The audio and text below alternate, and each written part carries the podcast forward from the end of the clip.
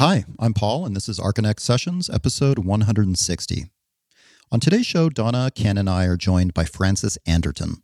For those of our listeners based in LA, Frances's voice is probably very familiar to you. Frances is the host of DnA, the radio show that focuses on architecture and design on KCRW, the local favorite station among architects in the Southern California region. A few weeks ago, Frances broke the news on Twitter that she would be leaving the beloved show at the end of the year after an 18 year run. Today, she joins us to tell us about this move, the backstory behind her transition from architecture student to journalist to radio personality, and she gives us a hint at what she'll be doing next. Later in the episode, the four of us discuss some of the bigger news stories that helped define what 2020 meant for architects, and we also share what we're each looking forward to as we enter into the new year. Frances, thank you so much for joining us on this year end episode of Archinect Sessions. How are well, you doing? Well, thank you for inviting me, Paul. It's lovely to join you. And um, all things considered, I'm doing fine. I'm lucky to have my health and my family. And I'm, you know, like many people, my year has been a little bit shaken up, you know, by many things COVID related and otherwise. And so I'm taking a breather with this holiday that we have to, I guess, think about it all. Well, there's no better time to uh, to spend some time to reflect right now.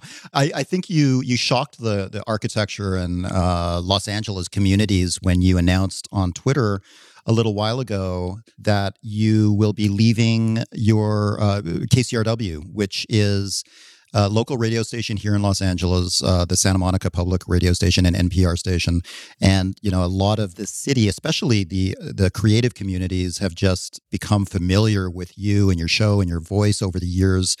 Just you know, as as KCRW is just streamed in the background across offices all over LA.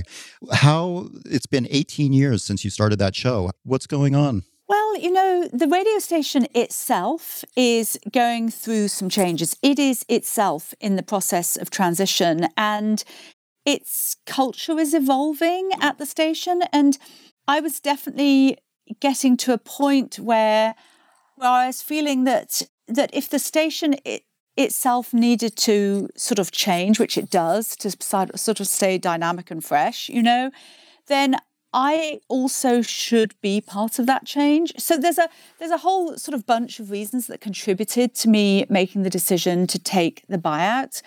But none of those reasons had to do with the show itself. And so I, I you know, you get to a place in an institution where it's where it becomes kind of time for for one to sort of perhaps step away, you know, before you start to feel like you're piece of the furniture. So it's more it was more things having to do with with the internal culture that made me feel like it was time for new people to come in, you know, and people people such as myself to step away. And so so anyway, in terms of the show, I mean, I have an arrangement with the station that I'll I'm I'm going to continue being involved with design and architecture and programming around design and architecture and at least for the foreseeable future I'm able to keep the name DnA. So DnA the brand and even possibly the show hasn't necessarily gone. It's more that the it's the staff position that I relinquished. And and to be honest, even in relinquishing the staff position, I'm not necessarily relinquishing the opportunities to be on that station. In, in fact, for the first two months of 2021, I'm going to be on every week with a series that I that I've produced on the topic of waste. And so anyway, anyway, I always say about KCRW, you know, it's like Hotel California. You can check out, but you never leave. so, um, so it's a bit more fluid than I actually. I actually wasn't even planning to tweet anything. It's just that our names, the names of the people that took the buyout, found their way to the LA Times. And so people started tweeting about it. So I then had to rush in and then tweet myself so that things didn't kind of get too runaway. But it is a little bit more nuanced than that suggested. Well, going back to uh, that tweet and the the conversation that quickly formed after you tweeted that, you mentioned the possibility of starting a goat farm. I, I believe uh, that a lot of people quickly, uh, you know, their their ears perked up and and thought that that was a great idea. And I've I've recently read that that you're actually starting a a new initiative called Goat Wisdom to Go, which I thought was a really interesting reference to that to that comment you made. Can you talk a little bit about what that is? I'm so glad you've picked up on that. Honestly, that was one of those really amazing revelatory things. And I will say that one of the upsides of sort of this sad departure from KCRW, because it is personally sad, is that things pop at you out of the woodwork that you really didn't anticipate. So, for example, with that tweet about the goat farm, okay, so I actually do love goats, but I love them in a kind of that I've got a goat on my calendar, or I love goats if I'm in the English countryside and there's a goat waddling around. And, and it is true, my husband and I actually, when we were back in England, we actually did go and visit a goat farm. So it's not completely a fantasy, but it's definitely it's definitely more in the unreality box than the reality box. but anyway, so then when that tweet happened, and I thought, oh my God, I better say something, and I've got to sort of take control of this conversation before it runs out of control. And I just popped in that remark, really more or less as a joke, actually. And it was incredible how much reaction I got to the goat piece, you know, more than the architecture piece. And so many people stepped forward with, um, I agree with you. I love goats too. Come to Texas. There's great goat farming land in Texas. It went on and on. I even got an email from Greg Lynn talking about the goat that he had when he was 15 and how he also loved the idea of a goat farm. And that really kind of struck a chord. And I, I, I thought, wow, that's amazing. It either means that there's a lot of us who are at an age where we're all starting to perhaps fantasize about a more rural existence or or an existence yes that's more attached with flora and fauna and we and we sort of get off the the the, the get out of the rat race or off the treadmill or whatever so i thought it's either tapped into that or there is something specific to goats that people actually really like, like more than cows, sheep, dogs, whatever. Or maybe it's just that everybody hates people right now. Or maybe yeah, maybe everybody hates people. Well, it might, and and I do think that part of getting older is that oddly you become. I don't want to say you hate people, but you might become more realistic about people, you know. But anyway, so I put out the goat remark and got all this response, and I thought, oh my god. I've got two options here. Either I actually do start the goat farm, I just sort of deliver, you know, I deliver and then I invite people to come to the goat farm. Or I or I just play with it. I just sort of play with the idea of it. And somehow out of that, I wound up having this notion of having these conversations that really played into that piece of goatiness that many of us, I think, respond to, which is we think that goats are somehow wise, you know? We actually have no idea if they are or not, but we, we think that they've got, or at least I think that that there's some sort of uh, wisdom of the ancients in their funny faces, you know, and then they mm-hmm. and then mm-hmm. they clamber up those mountains, you know, undeterred by thistles yeah. and stones and rocks. So there's something particular to the goat sensibility. And also, they have that look in their faces of thinking that humans are pretty idiotic. So, yes. um, so then again, they're sort of looking down those long noses they have and and sort of laughing quietly to themselves. So I thought that all of those things would play rather nicely into the idea of conversations about wisdom, you know, about stuff that people have gleaned over the years. And I should add that, uh, you know, where I'm getting older. And uh, so I am starting to reflect on things in different ways. But also, I know lots of other people who've got older. And those people, I've met a lot of people with really interesting stuff to say that doesn't necessarily fall into the DnA format, you know? And so and so why not why not just have conversations with people that are really interesting about things that are kind of meaningful? And I will say also and this pertains to kind of the times that we're in. I do think that what is going on generally in media right now is a lot of responding to the social media mob. You know, the social media mob is kind of informing the conversations that happen, the responses to conversations, the overreactions to things that are said or done. And I found all that to be kind of quite wearing, actually, quite sort of wearing on the nerves. And in that, sort of the the kind of more considered position on things that you might find in people who have lived a bit longer is pretty much being kind of marginalized in mainstream media i think i i feel i feel i shouldn't say i know but i feel it is and so I think I just wanted to respond to all of those things. And that's why I had the idea. And then I asked my daughter, since she has to help out with all the tech stuff, to get me the um, domain name. And then we couldn't get the domain name because if you actually looked for goatwisdom.com, you found websites literally about how to breed a goat you know how to how to milk a mm-hmm. goat mm-hmm. on goatwisdom.com so we had to we had to alter it so we altered it my husband suggested to go. I think he suggested to go. So it became goat wisdom to go. You see, like a takeout, like a takeout coffee or something. So anyway, that was a long and convoluted explanation. but you're the first to ask me about it, Paul. So you're the first to get the full explainer. Well, I think awesome. it's it's a brilliant idea. I mean, especially, you know, if you look at the amount of change that our culture around the world has gone through in the last 20 years, it's it's incredible. I, I don't think there's been a time in you know the last few hundred years where there has been su- such a drastic change in the way that people live and the way they absorb content and, the, and their perspective on the world. So, I mean, I, it seems like a better time than ever to to kind of really listen to the older population, you know, with with a perspective that is completely foreign to the youth of today. Yes, and one of my first interviews, not that he knows it yet because I haven't told him, but one of my first interviews will be Warren Olney, who I came to the station to, I, I came to KCRW to volunteer for Warren Olney, who is a journalist with a remarkable, um, you know, deep roots in California, incredible knowledge about California been in the news business since the 1950s or early 60s and hosted Which Way LA, for which I worked for many years, and then to the point the national show.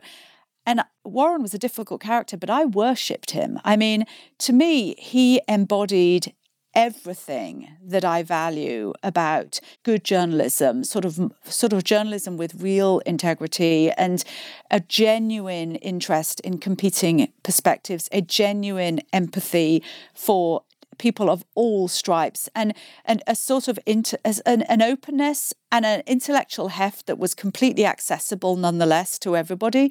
All those qualities and and he is someone that came to radio because he saw media he saw broadcast news changing. He experienced the rise of news as entertainment. He didn't like it. He wound up at KCRW doing radio made made, made radio made an incredible radio news program following the 1992 civil unrest.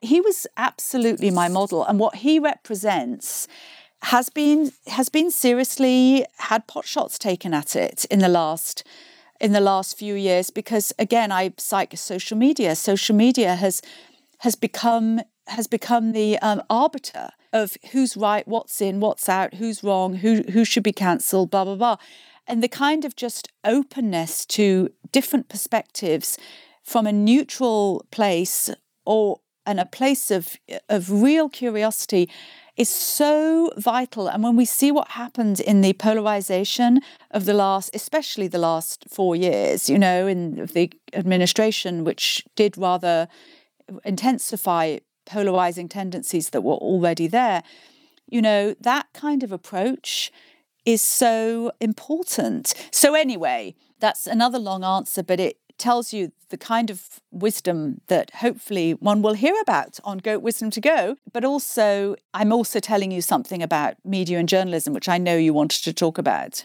Yeah, well, I mean, your conversation with Warren Olney is going to be fascinating. I mean, uh, I'm I'm especially interested in in how a perspective like his can reflect on on you know what the last few decades have looked like.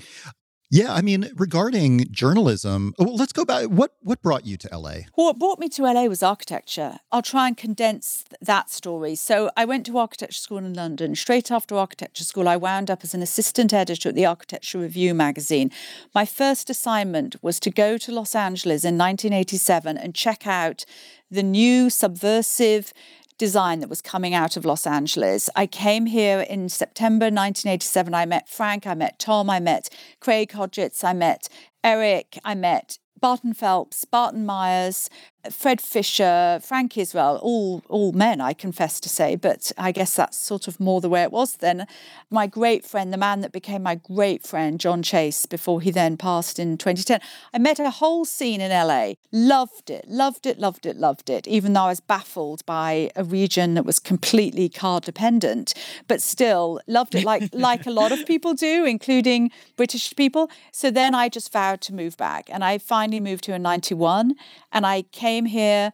I managed through contacts that I made here to to get a position as as editor of the AIA's newsletter LA Architect and that's what I came to do and it got me an H1B visa and I was working away on that and then April of 1992 came the civil unrest came the Rodney King riots and that was a pretty astounding experience and it took, and anyway, Which Way LA started, the radio show Which Way LA. And I just thought, wow, this is incredible, this show. It's having a conversation about the urban environment or the environment around us that's so different from the one that I was used to within the architecture bubble. And not that I don't love architecture, I completely do. And I and I love being in the architecture bubble, but also also I thought something was missing. And in terms of understanding kind of where the power lies, you know, and how decisions get made and how things really get built. Because it obviously wasn't the architect that was driving what really got built. So, anyway, I just decided I had to work for Warren Olney, but it wasn't going to happen straight away. So I started freelance writing about architecture.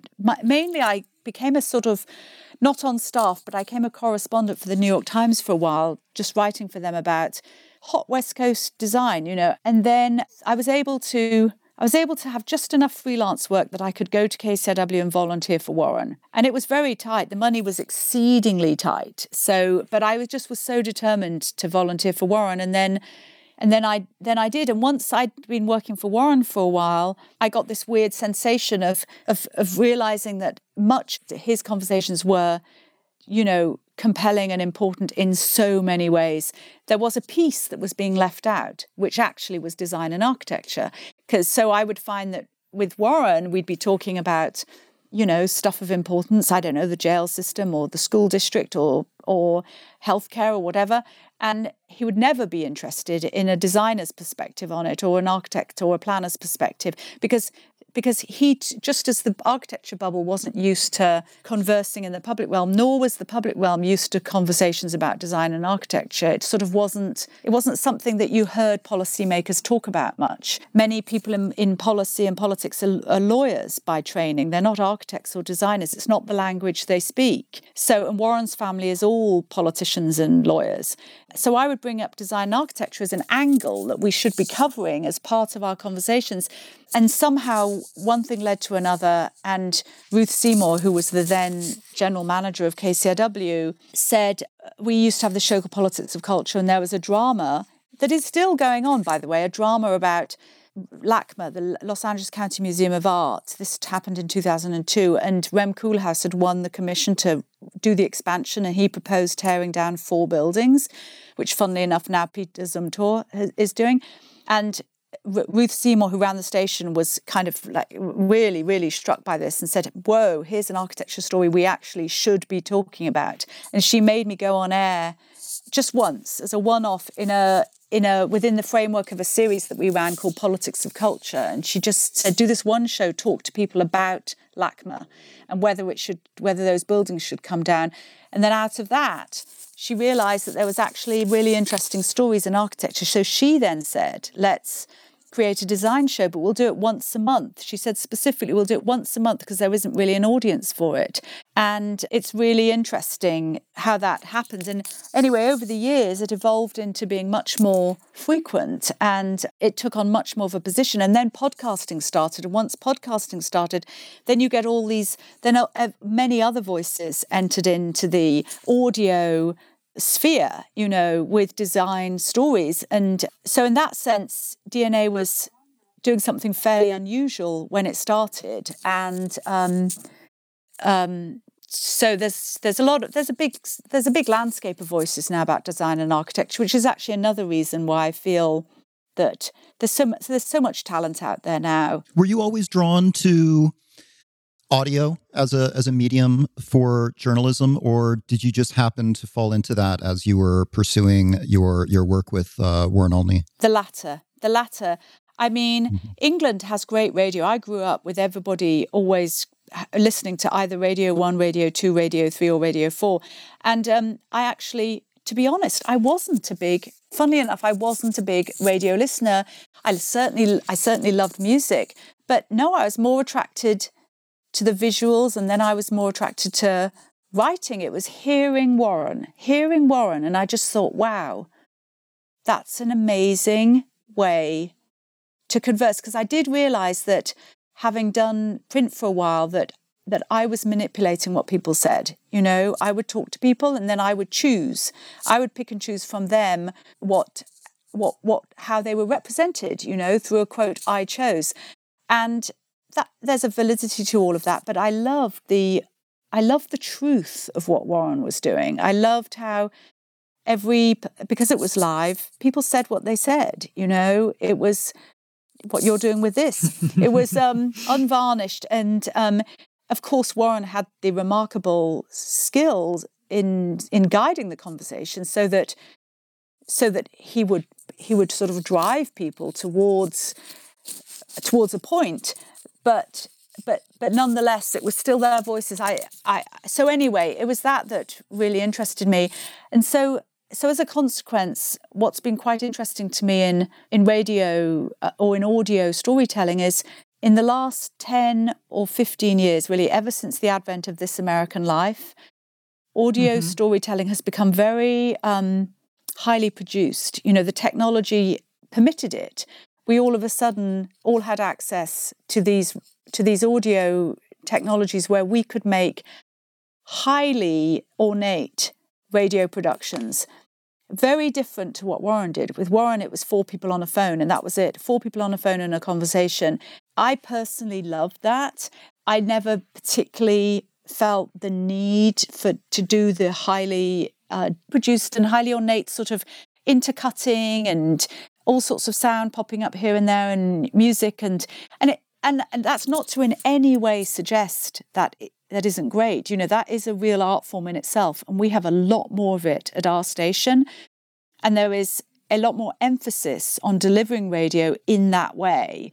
And you have shows like 99% Invisible that are the sine qua non of that particular approach to just to, to dredge up some old Latin. So, um, but but at the end of the day, I still love just that straightforward conversation. Going back to the your comment that there are so many more voices in the landscape. There's a much bigger landscape of voices talking about design and architecture across the the media spectrum right now. What can you say about the maybe rising level of consumption of that conversation by people who are not designers. As you said, when you started, they didn't think there was enough interest for more than a monthly program. Do you really feel that there's a much broader interest in that design topic right now? Yes, I do. And what's really fascinating about it is, well, let's say one first I would say is, did we really ever know that there wasn't an audience for it? There was kind of an assumption that there wasn't an audience for it. Um, yeah, it wasn't actually proven. I mean, and, and I will say that back in the 1980s, when there wasn't much coverage of architecture in the media in the UK either, and then Prince Charles started complaining about um, mod- public housing and modernist architecture, and all of a sudden, like thousands, millions of people came out of the woodwork and said he's right. You know, it's like whoa. There's been this whole, there's been this the, these these people have been very feeling very strongly about their built environment but nobody actually bothered to check you know? So anyway so that would be my my first answer but my second answer is yes there is a there's a huge interest it seems to me in design and what's really fascinating about where that interest lies is how much that interest lies in urban issues and planning and community building and whether or not there should be a bike lane. And so, radio and all the freedoms that we now have with radio technology has intersected with a rise of people taking getting empowered about their own their own infrastructure, their own built environment. And so that both of those are reside with millennials. You know, millennials are yes. very, very interested in, in the urban fabric and they're very, very interested in this American lifestyle radio storytelling. So the two have kind of intersected, I think. But I will say that even in LA, when I first started DnA and I would explain to people what I was doing, was doing, there'd be a cohort in LA that would say, but LA doesn't even have any architecture. And then, and I'd say, and I would be like, I'm coming from outside and I'm telling you that you have an incredible architecture legacy. But there'd yeah. also be this other cohort that was completely passionate about LA architecture and was, you know, getting involved in conservation fights and preservation and certainly getting involved in fights about whether or not buildings should go up in their neighborhood. And and then LA, it's a city of creatives, you know, just yeah. to get back to how Paul began. There's a lot of people in production design and and fashion design and toy design and video game design and on and on mm-hmm. it goes. And all mm-hmm. those people have tend to have broader design interests. So if they're interested mm-hmm. in fashion, they're also interested in architecture. So anyway, I'm jumping around here. I think the interest was there. I think radio hadn't felt it was the venue to to serve that interest. I also think that now there is an intense level engagement with the urban fabric. The thing that probably disappointed me the most when I heard that you were going to be leaving KCRW was that it wasn't so much about my own kind of selfish disappointment because I know that you're going to be going on to other exciting things and and uh, the architecture community especially will follow you there but the the fact that that DnA has been on KCRW for so long has put the topics that you've covered about design and architecture in front of the wider audience that listens to KCRW, whether or not they want to they want to pursue, you know, listening to stories about architecture or not. You know, we're we're living in a in a in an on-demand culture right now where people can can listen to or watch or read anything they want at any time, which is great, but it also starts to create, you know, these these uh, microcultures, you know, within our culture, which we're seeing a lot. You know, we're seeing the uh, the the the uh, potential drawbacks to that right now, in you know our in our uh, political division and a lot of a lot of areas of our culture, especially here in the U- United States. W- what is what is your thought about that? I mean, where like do you are you concerned that that Los Angeles in general will kind of lose touch with with architecture and design if it's if it's being taken away from from radio and and you know newspapers around the country as well are are dropping architecture critics like never before um, is, does that concern you? Yes, I mean, it does. And in a way, this is the exact, this suggests the opposite argument to what I've just discussed with Donna about the seeming rise of of interest by a lot of people in their built environment that has intersected with the rise of access to technologies to be able to tell stories about it. So, what you're just alluding to is kind of suggests the opposite of that, or it suggests that yes, there is this strong interest, but the numbers are not that high. And I think that's probably what's going on. I think that all the media, they're all the so called mainstream media, because as you say, there is all this on demand culture now. So mainstream media is now fighting to survive within a universe where people can absolutely go to ma- many, many sources and they never need look at the New York Times or CNN or turn on NPR. So, so yes, these big, these big um, giants of broadcasting and media, they are also trying to stay relevant and figure out how to navigate the current media landscape. And it's really incredibly tricky. And I don't know that anyone's fully figured it out because things are changing so fast. So, yes, there is a question why is it that all the newspapers were cancelling their their architecture critics. Why is it that Curbed LA, which was marvelous? You know, why couldn't it um, survive in this media landscape? And in the case of KCRW, in fact, even before I took the buyout, DnA itself had already evolved I was doing a podcast, but I wasn't doing the broadcast show. Instead, I was doing reports on our daily shows. I'd sort of I'd sort of evolved into a kind of design correspondent to each of our shows. So so actually, in in in one way, our station had, had decided that they needed to tar- get the DnA sort of dropped in and reach our mainstream audience. But on the other hand, they'd also determined that it didn't need its own show. So uh, it was unclear to me quite what that signaled. It may have signaled that actually we were we'd succeeded too well, and that that now it was understood that it sim- that DnA could simply sit within our general current affairs shows like Greater LA and Press Play, and there would be an audience for it. But having said that, but having said that, at the same time, all media, and, I think it includes KCRW, are trying to figure out how to reach new, young audiences. And I'm not sure if architecture critics fit into the into the, that calculus because otherwise they would keep them at the newspapers. They art certainly rose as something that seemed to be more important to people a, a, larger audience than than architecture. That was certainly on the rise, and you, you saw that at the New York Times, where Michael Kimmelman, the art an art critic, actually became the architecture critic. Yeah, it is worrying. It is worrying, Paul. it is because all of us who are on this line will agree that our built environment kind of matters. Our built fabric matters. It shapes who we are.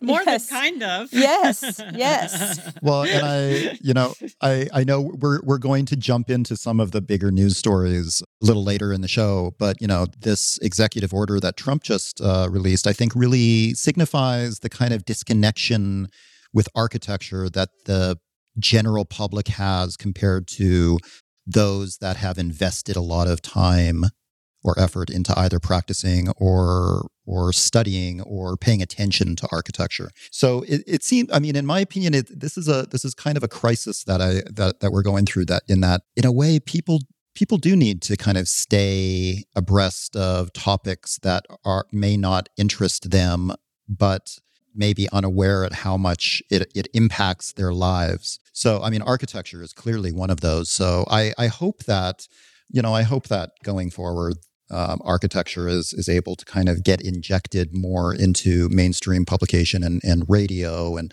and other forms because I think there will be kind of a, a, a return back. I mean, I know personally myself, you know, many years ago when when podcasting really kind of started taking off, you know, in one of those initial waves, and you know, and and as the internet grew, I I really started following just my my own personal interests. But now I feel like I'm reverting back to I'm I'm I'm reading uh, newspapers and listening to radio more because I want to get information that is not necessarily my my choice of of uh, information to consume. So I think that you know there's I'm hoping that that that's going to be a trend that will continue. What has been your perspective on on how the city has responded to to DnA and the topics that you bring up. I mean, do you do you feel like like the general population has responded in a in a similar or different way than the architecture community or design community? Yeah, yes, I would say yes because well bridging that gap was always the challenge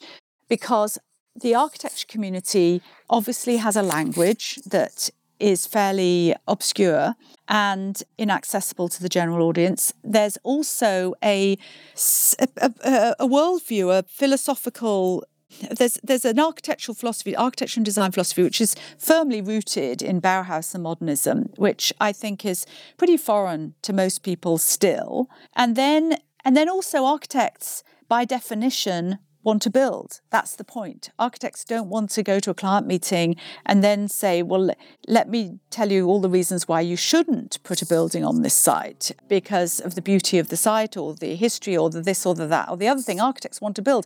So, anyway, those three things all, in a way, mean that architecture, the architecture community has a different set of interests than the general public.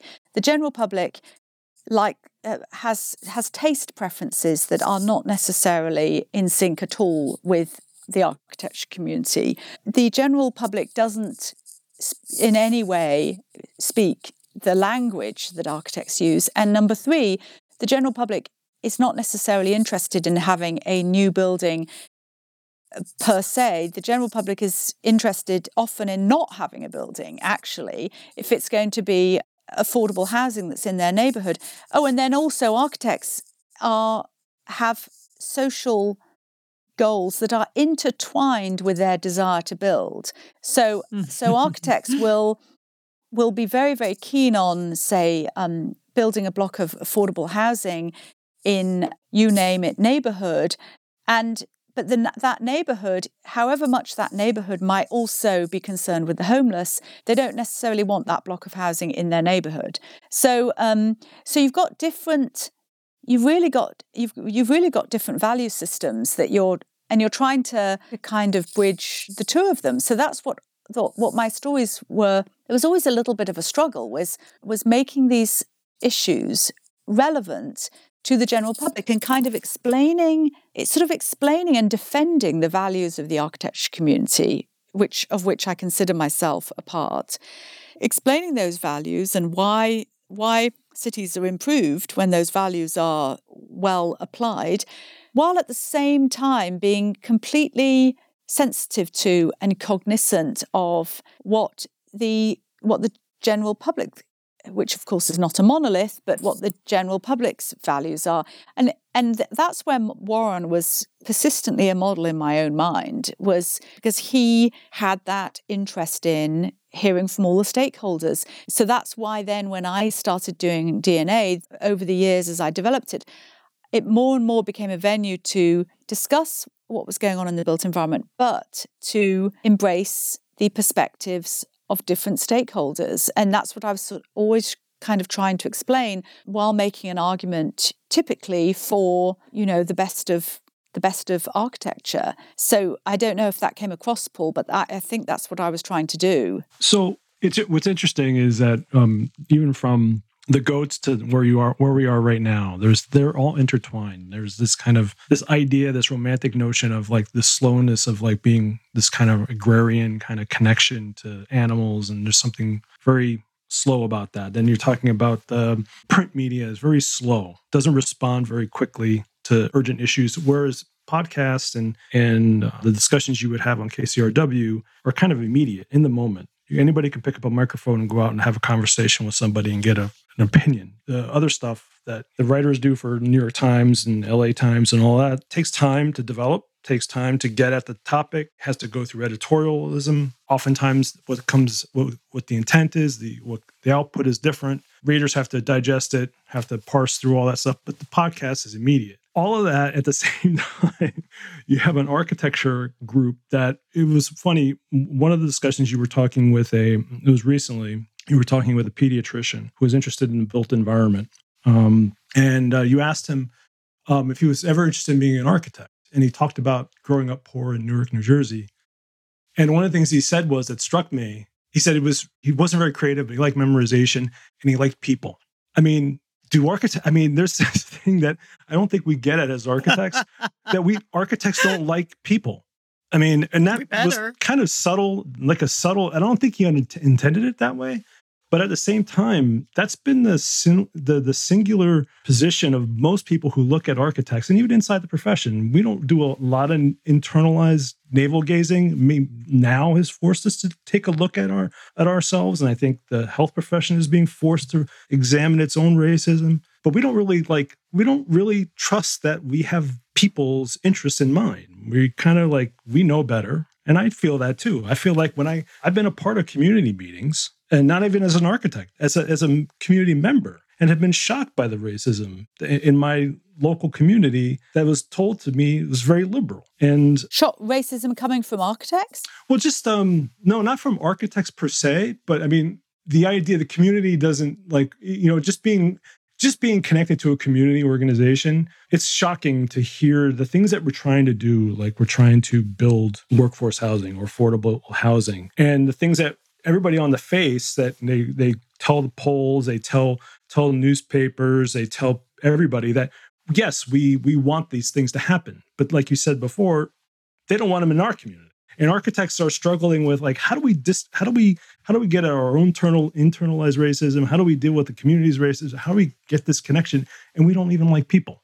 Yeah, I mean, there's, there's, there's, I guess there's a couple of things going on there. Because on the one hand, there's the issue of racism, and that, that is its whole thing in itself. And then there's whether architects like people or not, you know, irrespective of irrespective of the race angle. I mean, I mean, architects want to make everything tidy and efficient and controlled, and I mean, the re- I went to architecture school and I realized fairly early on that I wasn't going to be an architect. And one of the big giveaways to me was one, I was extremely gregarious and I loved just blabbering on to people, you know? So, um, and I realized that that was a kind of a personal attribute that wasn't necessarily particularly helpful in being an architect. But the other thing was that that I noticed that my handwriting wasn't like all my cohorts, my fellow students' handwriting. All my fellow students had extremely clean, neat, clear, upright handwriting. And it wasn't like they'd all been taught it, they just all had it.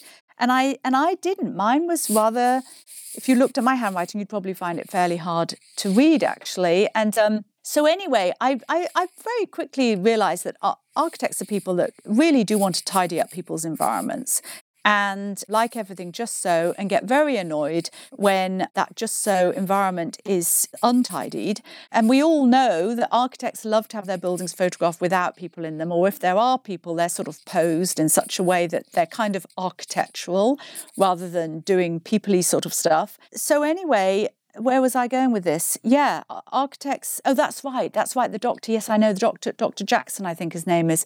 No, that was an interesting comment. It was an interesting comment that he thought he liked people. Now it's funny because actually a lot of I don't think all medics like doc, like people either. I think for them the human being is a machine, and they're going to just get into that machine with their surgical knives or their pills. But anyway, he, I think, is a doctor that likes people and understands um, that that piece of it. I will, I will say though, just to just to slightly qualify what I said about being gregarious, I definitely realised that I needed to be ultimately in a field that involved talking to people. But I will say that actually having an ability to talk to people, having a kind of having having an easy easygoing persona is very helpful to being an architect and selling your work you know? I so in that sense in that sense having kind of an ability to to to charm people is an attribute architects need to have but that's not necessarily the same as necessarily liking people or even necessarily being concerned with people's well-being. Now interestingly i will say that one of the architects who I have known for years and this is not the way he is presented at all. But I think that Frank Gehry likes people. I think he thinks of people and their comfort when he is thinking about his architecture. I really do. And I say that because I've lived in this apartment building that he designed back in the early 60s. It is so incredibly comfortable. It is so people friendly. It is not A1, it's not class A architecture but it is people friendly. And if you go to the Disney Concert Hall, for example, it's people friendly. And I think the reason that Frank has, has had so many clients and then he's been referred by clients, I think because in his in his odd idiosyncratic way, the his clients feel like he likes them. And so so anyway, the liking people part is very important. And I don't want to paint all architects with the same brush because of course, there are architects that like people perfectly well, but but it is true that if you think about architects, they very rarely socialize with anyone but themselves, because. um, and it's sort of why is that? You know, because my husband, who's not an architect, notices that whenever we're invited to an architect's party, there's very few people of other professions, you know, or or other areas. And again, I don't want to paint everybody with the same brush because that's certainly not true of everybody. But it, there does seem to be a few patterns that are there.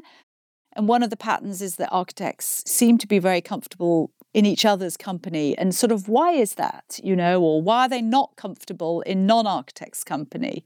Frances, uh, speaking of, of people and, and liking people, are there any people that especially stand out in your memory from interviews that you that you conducted for DnA over the years? Maybe people that surprised you or or just were, you know, especially exciting conversations. Well, I mean, it's not an architect, but it, and I already said this to one other magazine, but it was pretty remarkable meeting Elon Musk, I have to say, and and having an interview with him before the Model S was launched onto the market, and just sitting in the car and having him talk having him describe his dashboard. I'm so bummed that I missed that because I remember it was uh, I I had an invitation to that to that event. It was a, it was a relatively small event on on the west side, right? At a was it at was it at the Tesla sh- showroom? That, yeah, that was an event. That was an event at yeah. the Tesla showroom. But before that, I did an interview with him about the oh, car, okay. and I went down to Tesla to SpaceX and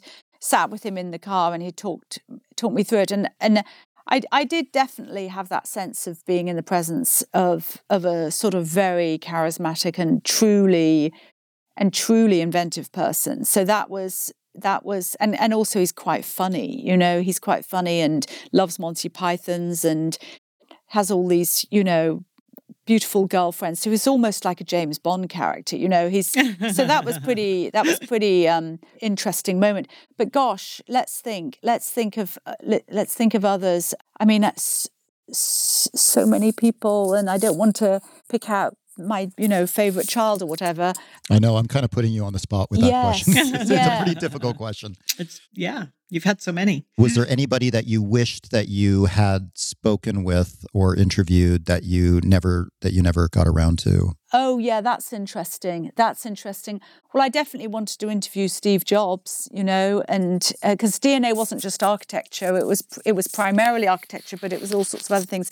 And i certainly wrote to the steve jobs people a lot, you know. And the other person, I interviewed Rem Koolhaas for the LA Times and then subsequently tried to interview him for DnA and never managed to pin him down except finally I have one child and he was suddenly available for an interview when I had just given birth and I couldn't do that interview. And I remember being frustrated about that. But um, I also wanted to interview Hannah Beachler, who was the production designer on um, on Black Panther, and I interviewed marvelous Ruthie mm. Carter, who was the fashion, who was the de- costume designer. But I didn't get to talk to Hannah Beachler. It was sort of she was suddenly deluged. It became very difficult to reach her. So I definitely wanted to interview her. She's obviously amazing. And who else? I'm I'm sure there's been many that that got away, but there's pe- been people I spoke with too. I, I, mean, for sort of, I do think I do think one of the bright young talents of our emerging community is a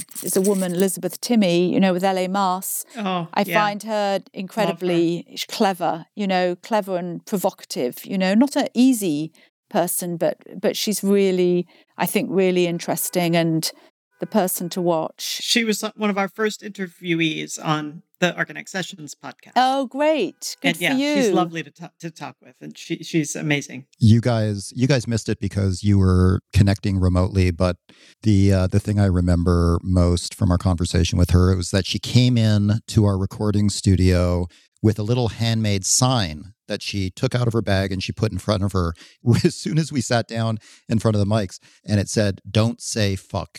As, that was that and was then I told her you're allowed to say fuck on this podcast. So yeah. Huh, that's interesting. She was delightful. So I'd love to uh, to kind of look back at 2020 among the four of us at some of the bigger stories, and uh, to to start, I'd like to just kind of quickly touch on on a on a point that I brought up earlier about the distinction between how architects and the general public respond to architectural issues, and address specifically the the new LACMA. Frances, what have you noticed among people that you've spoken with or people that have listened to your stories about Peter Zumthor's uh, LACMA project? And and what kind of difference have you noticed between the general general public and, and the architectural community? Well, you know, that's an interesting one because in the past, generally, if there's been a fight over a um, an avant-garde new design, I found architects have defended it and the general public hasn't. With LACMA, and that's broad, that is broadly speaking. But with LACMA, I've actually found, you know, a lot of architects who won't say it publicly, but privately are are very critical of the of the Zumthor project. Now there's some who are ardent supporters, but there's quite a few who are critical of it and didn't didn't want for a whole number of reasons to sort of put their voices out there publicly. And then I'll run into say design enthusiasts. So that is not architects, but nor but but, but certainly people with a with a great interest in design. Uh, so I'll run into design enthusiasts around town who are really excited about the Zumthor project and actually really love Zumthor and think are really excited that he's coming to town. And then there's the other cohort within the general community that's that just is feeling like that stretch of Wilshire is just changing beyond anything they ever remembered of it. You know, it's it's it's the May company is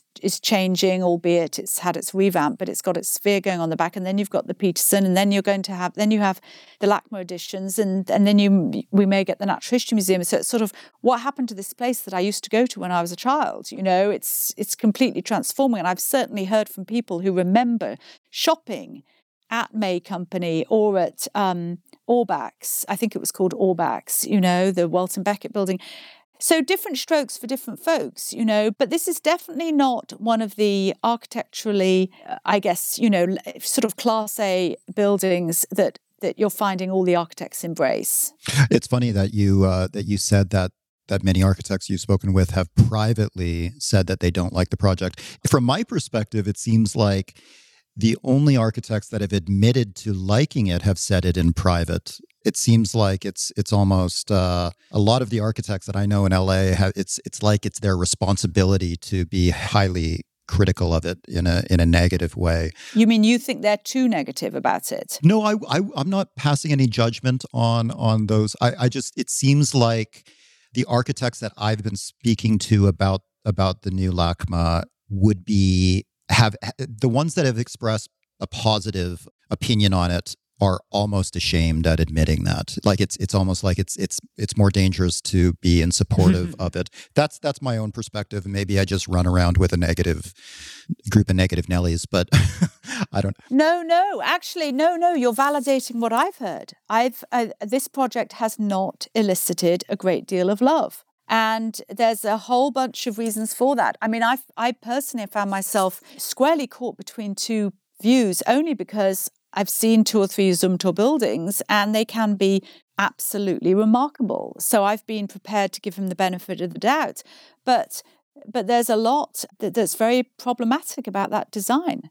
There is. And yes, that's why you and I hear it. And then but the public, the so-called general public, you know, perhaps didn't think the old and I'm and I'm it's complicated because there is a general public that really is sad to lose its memories, see its memories be torn down.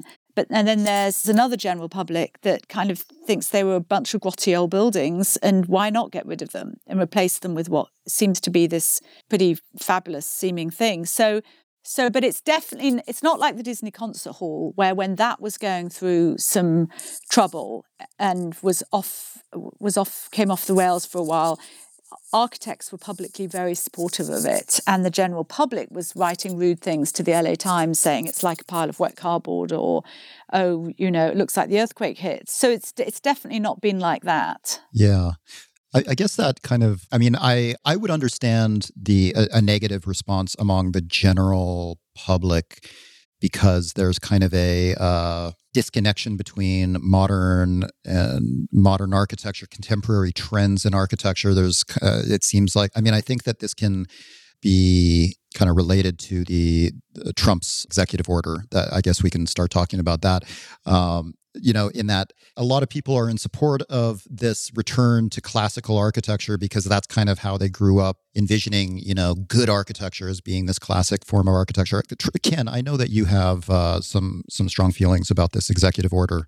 Um, what what are your thoughts? Well, I mean, I, you know, again, I think the concern is is that this ascribing a style to um, th- that you have to build by uh, for federal buildings, it just um, again, I think sends the wrong message, and it, you know. You have to look at the people who were involved in, in putting this together, in particular individual Justin Shubow, uh, that right side of the spectrum in terms of the politics. But this also kind of aligns with the, the the general tone of the of the Trump movement the Trumpism movement, which is um, this far right nationalism that that uh, this kind of architecture seems to represent for most people. So you know, and it seems problematic. And you know, I guess you know you can get into the the, the theory about it. I just always feel that when I look at this kind of architecture, and it's deemed that this is what we're going to do and then it reinforces that power structure that's in place that classism classical architecture is really about center centering kind of federal power and this is how we're going to exert our power in this country through this kind of architecture. I have to say, I really appreciate it, and I am not generally a fan of Jeff Speck because I feel like he has some some incorrect attitudes towards architects. But he wrote a letter that has been all over Twitter today. And I appreciate that what he pointed out is that the Civic Arts Society was supposed to be about inclusiveness, basically, within design and representing as much as possible within the DC uh, area. And um, this move, which was spearheaded and pushed by the Civic Arts Society, is completely the opposite of that. It's absolutely about shutting down any kind of voice that might bring something new to the table or something diverse to the table. Or, yeah. So I really appreciated it. Shouted out on Twitter today to Jeff Speck for um, uh, for this letter that he wrote uh, condemning the, the, the change. And I, but I'll also say that frankly, I'm not all that worried about it because I do think it will get overturned as soon as the new administration comes in. But maybe I'm being naive. I don't know. Frances. what do you think?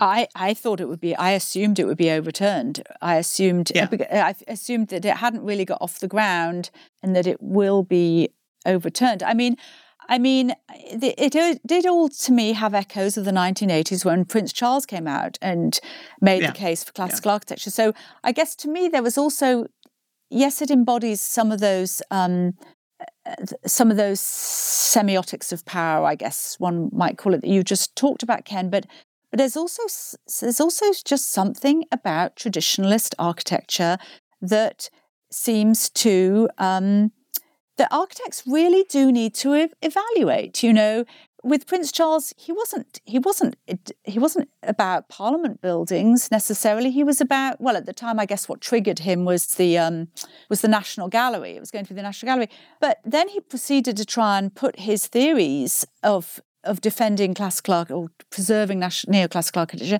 into a village. You know, he started building a village in Cornwall or something so he he thought that from the large to the small, you know, traditionalist architecture was more kind of becoming, and that's what people wanted. And and and it's you know just to just to put put this in as a style issue rather than a kind of race and power and federal power issue. I think, say, of Palm Springs. You know, Palm Springs has an ongoing kind of debate, let's put it gently, debate between the modernists and the fans of the Spanish style architecture that's there. Neither of them are indigenous to the region by any stretch, but there's something about the Spanish style that somehow is more convincingly authentic or vernacular or something.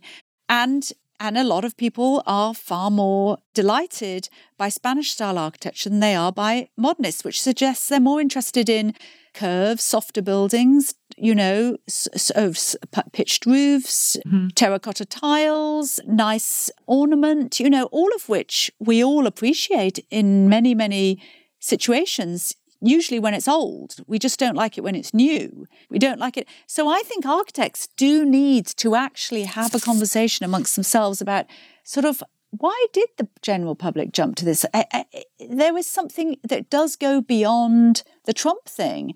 And, you know, we do know there are some of these very austere modern buildings that have gone up that that frankly are a bit off-putting you know they are. Then I love, love, love contemporary architecture, modern architecture. I really do. But there's still not all of them make the cut, you know, in terms of being edifying and delightful places to be in. There is there is often a coldness. There is often there's something lacking in terms of people feeling comfortable. So so yes, hopefully this thing will be overturned. Hopefully it was just you know, a, a bad moment. But but that doesn't mean that architects shouldn't shouldn't ask themselves, you know, why did this touch a nerve? You know, why did it touch a nerve? And why don't architects like pitched roofs? You know, um, I mean, we are seeing a, re- a, re- a resurgence of interest in postmodernism, and what postmodernism engages with is trying to, I guess, reintegrate some of those more deep set appeals to human sort of comfort or or or people's idea of home or people's idea of people's idea of what something's meant to be. And it's interesting that that revival of interest in postmodernism has coincided with the Trump rule. Yeah, that's a uh, it's a it's a complex topic, you know, because should architects be focused on providing what the general public thinks they want when it's based on an architecture that or it's based on not that much thought given towards architecture and kind of its place in in history. What, what do you guys think about AIA's uh, response to the order that their their latest response that came out yesterday? Oh, uh, what is it? What was their latest response? They they announced that they plan on on pushing for a reversal under the Biden administration. They they came out against it, you know, stating that you know that's not it's not uh, government's responsibility to to dictate a, any certain style do you think it's important that the AIA is making a stance like that? Yes, but I also think I also think that does anyone care what the AIA says apart from architects? exactly. I guess that's the question I'm trying to ask. Yeah. That, yeah. Yeah. Yeah. I mean, I, I, in a way, I was kind of shocked that uh, AIA would so quickly step in, given how much we bashed them, us. I am an AIA member, after stepping in so quickly as soon as Trump got elected. Uh, you know, I, I kind of felt like the AIA would take a slower response, but I mean, I'm glad that they say they don't, that they're not for the executive order. But on the other hand, I just, the bigger question to me is executive orders. I don't want Biden to come in and with an executive order overturn this. I think we need to have, as you're saying, Frances, with these conversations that you are, are going to be having eh, with the uh, Goat Wisdom to Go I would like to have a more nuanced discussion about architecture in the built environment and what does it mean to the community rather than just have Trump say I'm going to do X so Biden comes in and says I'm going to do Y. That that that doesn't serve any of us as a community. Speaking of the AIA, another another big stance that they took recently was uh, their announcement against death chambers and and architects uh, designing death chambers. Ken, thoughts? Mm. Thoughts, lots of thoughts. So the AIA was caught flat-footed because they issued. I mean, look, I think part of like what Donna is saying, um, and what everybody's been saying is their rapid response team is in uh, uh, full like uh, they got their um, they got their comeuppance when um, after the George Floyd murder. Um, they put out a very tone deaf response. Um, so I think they've they've they've full course corrected here, and I think this is you know, um, the AD uh, SPR has been working trying to get AIA to change their ethics around death chambers and torture facilities and, and things of that nature. I think it's fantastic. I think, uh, look, it's a first step. It's, and I think there's a lot of clamoring from, you know, and bitching and moaning from the architecture community. Well, what are you going to do? You woke ass social justice warriors.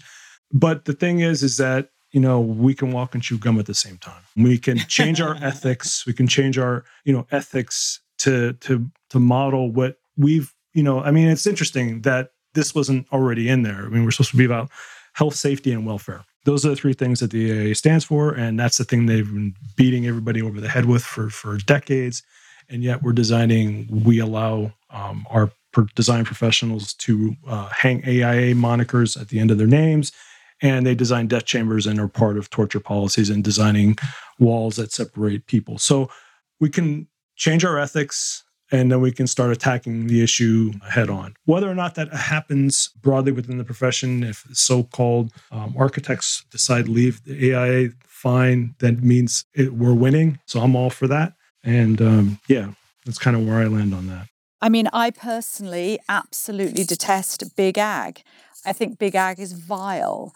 Does that mean that therefore I should say to that that I should I should agitate for architects to not design facilities that coop up chickens or cows in in the most hideous conditions, you know?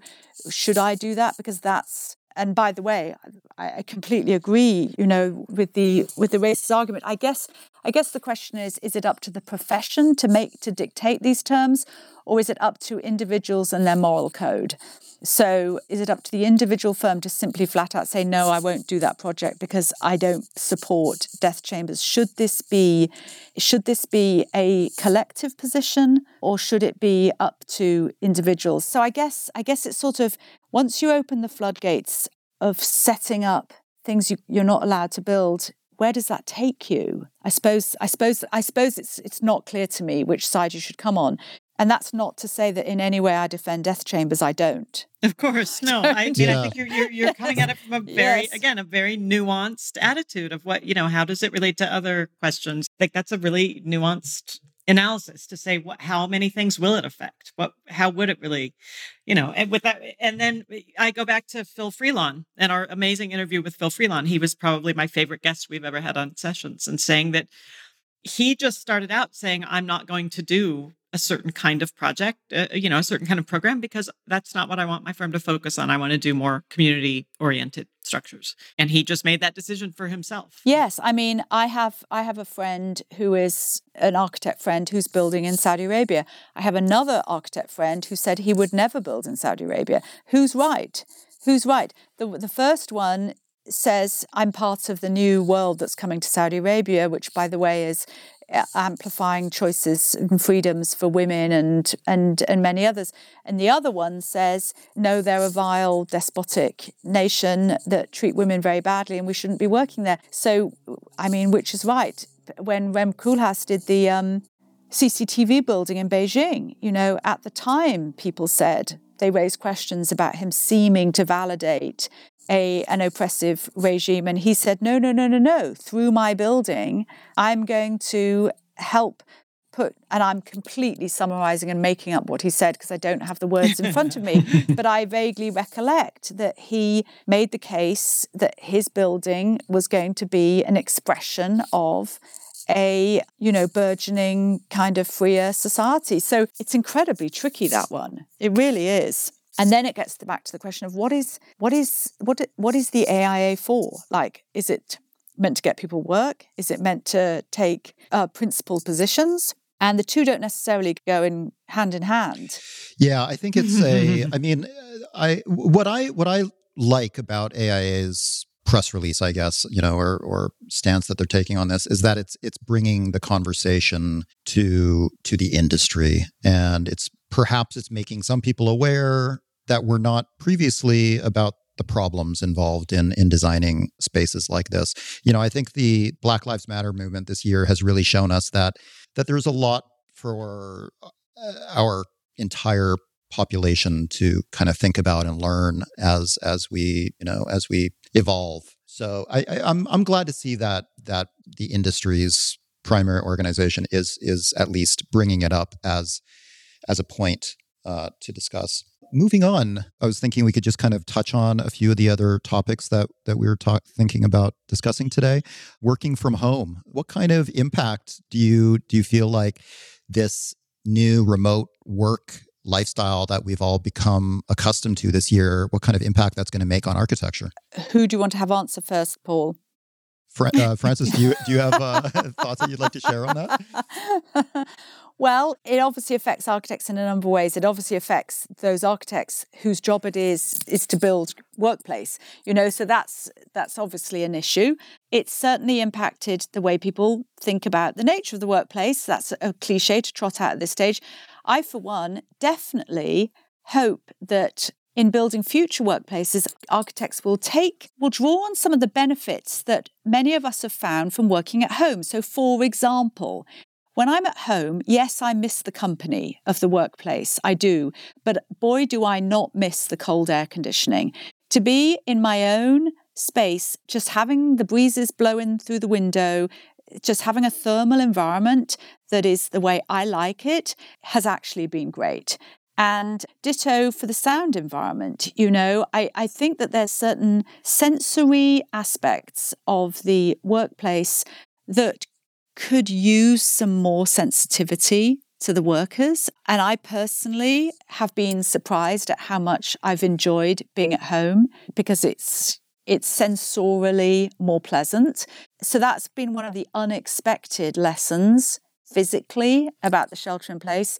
Again, underscore. Of course, that doesn't comp- doesn't necessarily compensate for what you're missing in terms of the human engagement, but it's certainly it's certainly key. And I also I'm not alone in finding that I've enjoyed the fact that I happen to look out of the window on a tree. You know, I love looking out on the tree. I walk, I've walked around the neighborhood a million times. I happen to have a neighborhood where there's lots of lovely plantings to look at, you know, and I think I know a lot of other people that have enjoyed that too. So again, it gets back to this sort of sensory aspect of our workplace. We've tended to create workplaces that are different from our homes. You know, home does one thing and workplace does another thing. And I wonder if there's takeaways from our home environments that we've spent a lot of time in that could feed into the way we design our work environments. Yeah, I think for me it has has uh, and I've had a similar experience. I loved when we first went on on lockdown i really loved working at home. I lived in a different house than i've since moved but my access to the outdoors was so lovely. It was just wonderful to be there every day to be in that environment and enjoy it. But it really has pushed for me the the the concern about the fact that people like us i think i can say i speak for all of us that we love our work. And so having our work connected in some way to our home is is acceptable if not good and wonderful in fact in my case i live my my work. But for people who don't it's i think it's a lot harder. I think i do think there are people who really will want to have that separation and maybe some of those people you know build a, a bedroom office and when the it's five o'clock they shut the door to that room and they go into their house and you know they make a separation in some way that is architecture related but for me the work from home flexibility is wonderful because i like being in my home and i like having my work and my home life you know, connect. Yeah. And I should say thank you, Donna. I want to underscore that I'm blessed. I live in an apartment, but it's an apartment that happens to be in a neighborhood that happens to have a lot of greenery. And so I should say that I understand that that's a privilege and that not every neighborhood has that. And that if you don't, and you're holed up at home in really a kind of a miserable neighborhood, that's pretty darn awful. So if the pandemic has taught us anything, it's that home life ideally is better for everyone that's stuck at home and that we do really, really uh, increase our efforts to get shade trees into neighborhoods that don't have shade trees and and make those kinds of amendments. But meanwhile, as people start to go back into the office, which I think they will, you know, I don't think everybody's going to be working at home forever. Um, then, the, the, the, but the, the workplace does kind of learn from the better things about working at home.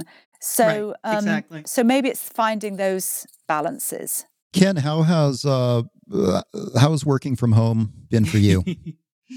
I, you know, I, look, I love it. Um, I think what it's it's interesting because I'm able to connect more with the architecture community by being at home, um, either through uh, the lecture series um, that people have been doing a lot of. Um, that's the one thing that's been really fascinating is that the online events have been ridiculously just a tremendous amount of events that are online now. And so now I can work and have that on at the same time. Mm, Not saying I couldn't yeah. have that on at work in my job, but it's something very comfortable about having that here but for the most part, what's been really enlightening for me is that the greater sense of autonomy that I have and, and the ability to, by working from home, no one's really, you know, I'm I'm there, I'm glued to my work from generally from like six, seven to like three or four.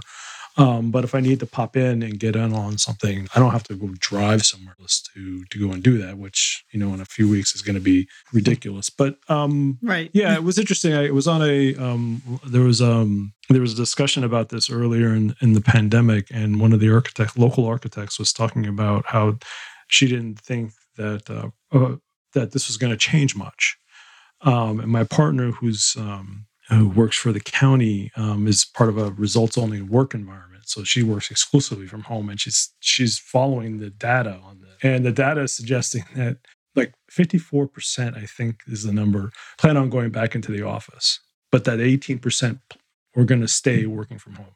And the one thing that I think is going to start to happen um, because of this experience is the idea who you work for and where you work for that main company is going to change. Um, so working from home is going to lead to the next step, which is I can work for a company that's based in Seattle, but I can live in Minneapolis, and it's starting to happen. That that's the one thing I'm looking for. I'm looking for that next step, and it's starting to occur. So I'm kind of excited for that. Yeah, I've been quite enjoying working from home, uh, even though I've been working from our empty office most days. I mean, the flexibility, I think it's introduced a, a new type of uh, freedom in, in how we juggle personal and, and our work lives. That said, it's there's definitely a drawback to not having our team all together that you know it's become it's become very evident uh, this year how how important face to face communication is. I mean, from from architects in the industry that I've been speaking with, you know, a lot of principals or owners of large, medium sized firms around the country. The general consensus is that everybody really feels like it's like we're not going to be going back to to the way we worked before because there is that that requirement to be in person but we're we're also discovering that that there are so many benefits with having that kind of flexibility so um, it'll be inter- interesting to see so I was thinking to end the conversation, we could all maybe share something that we are especially looking forward to in in 2021, and maybe we can just uh, you know ignore the obvious end of the pandemic, which I think we're all hoping for primarily. But um, Frances, is there anything in, in 2021 that's especially making you excited? Well, well, I guess, you know, to connect right back to how this conversation begun, I guess I would like to see a less shrill tone in the media. And if the change of administration can can cause that, you know, just by sort of bringing down the temperature, I think I think that would be a, a good thing. Definitely. I do want to go visit my mother, but I guess that's a pandemic related that's a pandemic related um, wish. Absolutely. Donna. Uh, it, everything I think right now is somewhat pandemic related because it has impacted our lives so much. But I am really, in one part, dreading the potential for evictions coming up in in the world and um, in the United States, and and people losing more housing. I've been trying to find housing for someone recently, and it is just impossible near next to impossible to find good housing and so i feel like there really is a what i'm optimistic about is i do feel like there's a groundswell not just of architects not just of urbanists but of people in general saying we we need to do something about the housing situation. And and i would hope that with the pandemic and people staying at home it ties into the idea of a dignified place to live not just a place to put your head down at night but a um, you know a dignified healthful supportive living space. So I'm I'm excited to see housing continue, I hope to improve in 2021 and the conversation around it continue to improve. We'll see. That's a good one. Ken, what are you most looking forward to? I'm kind of with uh, Frances here. I'm looking forward to boring. We, I did some election defense on on the on election day, and Antra was uh, boring is uh, boring is good, and um, good. yeah.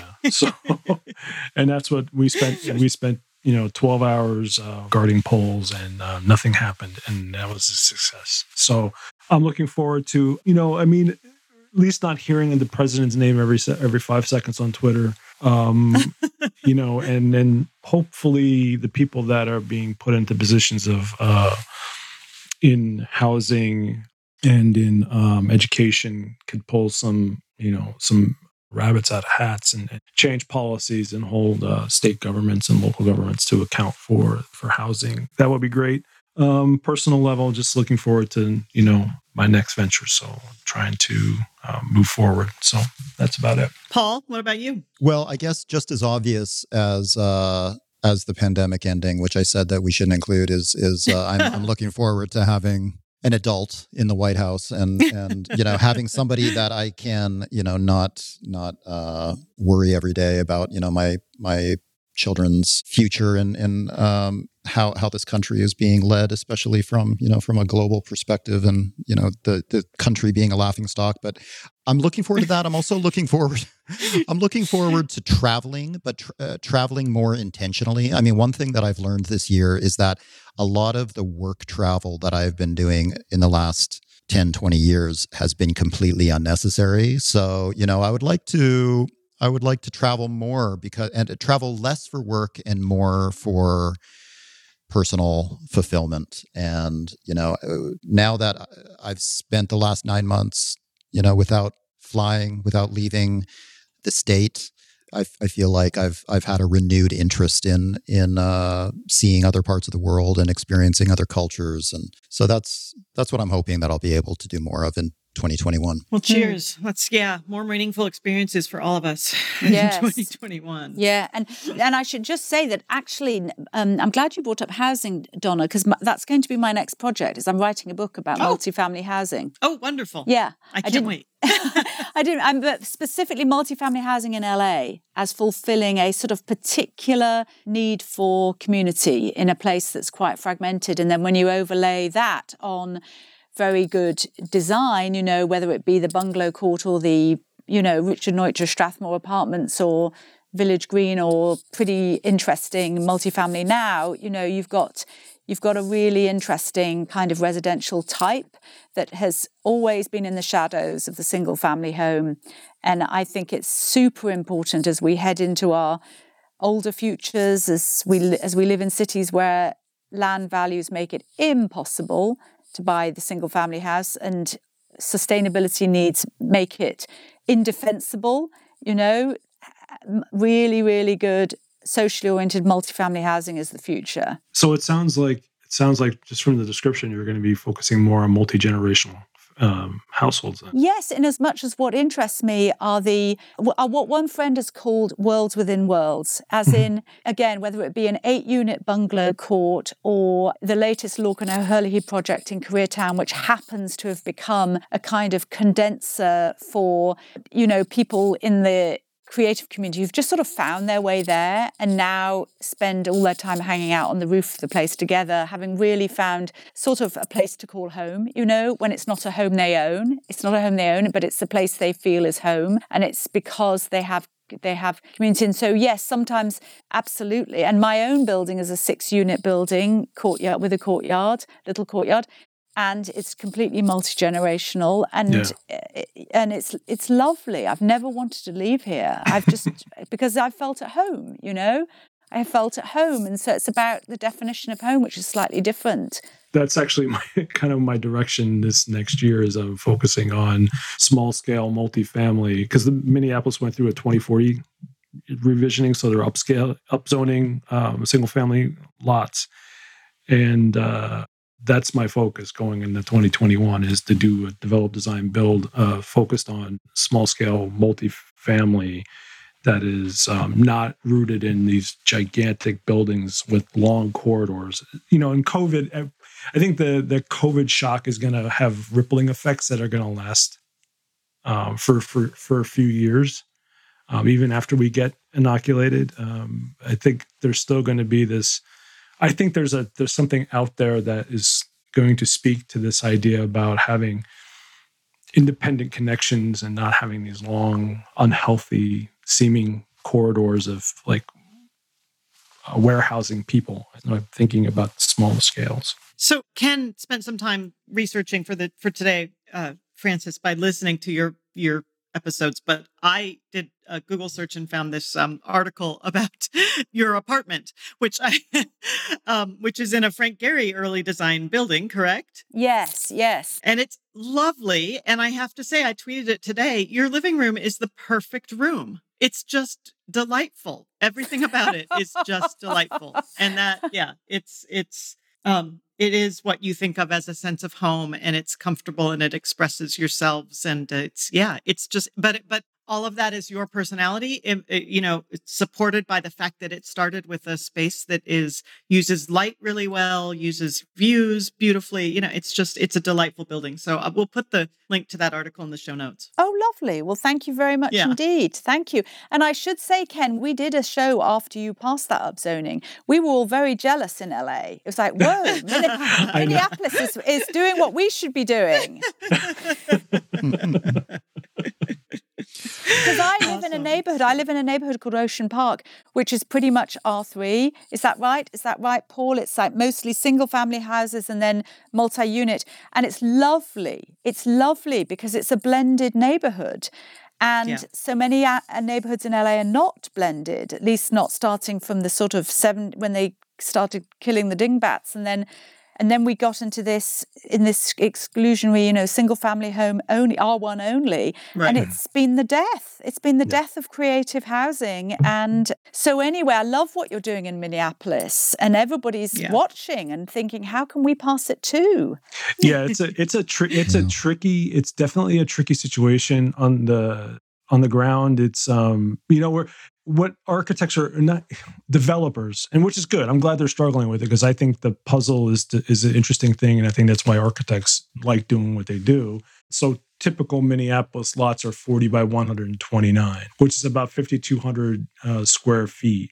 Um, so trying to figure out how you fit a multifamily with an FAR of 0.5 on a on a 5,200 square foot lot is oh, you know you're getting just under 2,600 square feet. So trying to figure out how you do a three a triplex on that, the developers are complaining incessantly like we can't do it. We can't make it work. And i'm like well because you don't want to hire an architect to actually figure out the problem. And so i'm spending my time sketching incessantly like i can so i can i can get this to work and i'm going to build it and i'm going to dev- and i think this can I, I think it can happen. Just not in the you know it's not going to elicit it's not going to give me tremendous bank but i think i can i think the problem is solved and i think minneapolis can solve it Oh, I'd love to see what you come up with. Well, Frances, uh, this book I'm I'm really excited about. There couldn't be a better time uh, to write a book about multifamily housing in Los Angeles. So that that it will be eagerly anticipated. Please keep us posted on that. And and I know that you're you've already got plans for kind of a, a variation of DnA in 2021 and and a, a new radio series, I believe, on on KCRW. So that'll be great to hear your voice again on on the radio. But please keep us posted so that we can let our audience know how to follow you. Now that we'll all be missing your voice on on the radio, and thank you so much for for joining us today for this special year end episode. Well, I'm very touched to be invited. I really am. Thank you very much indeed, and thank you for reading the articles and listening to the episodes. I'm I'm very very touched. So so so thank you. And I could use a bit of help actually with the getting the word out because I've I've I've relied on the on the infrastructure of KCRW for the last 22 years, and now I have to figure out how to do it myself. Um, Well, we're always here. yeah. Yeah. It's Great. been wonderful talking with you. Likewise, likewise. Thank you, and have have Thank very you, and have- happy holidays. Happy holidays to you too. We'll see you next year. Yes. Bye, everyone. Bye. Well, that concludes our show for this week and for this year. We wish all of our listeners the happiest of holidays. We'll be back in the new year with new shows. If you have any questions, comments, or suggestions about this podcast, you can reach us on Twitter at our Twitter account, Arc Sessions, or with hashtag Archinect Sessions. You can also send us an email to connect at archinect.com. If you enjoy this podcast, please consider leaving a comment and rating us on iTunes. Thanks for listening, and we'll talk to you next year.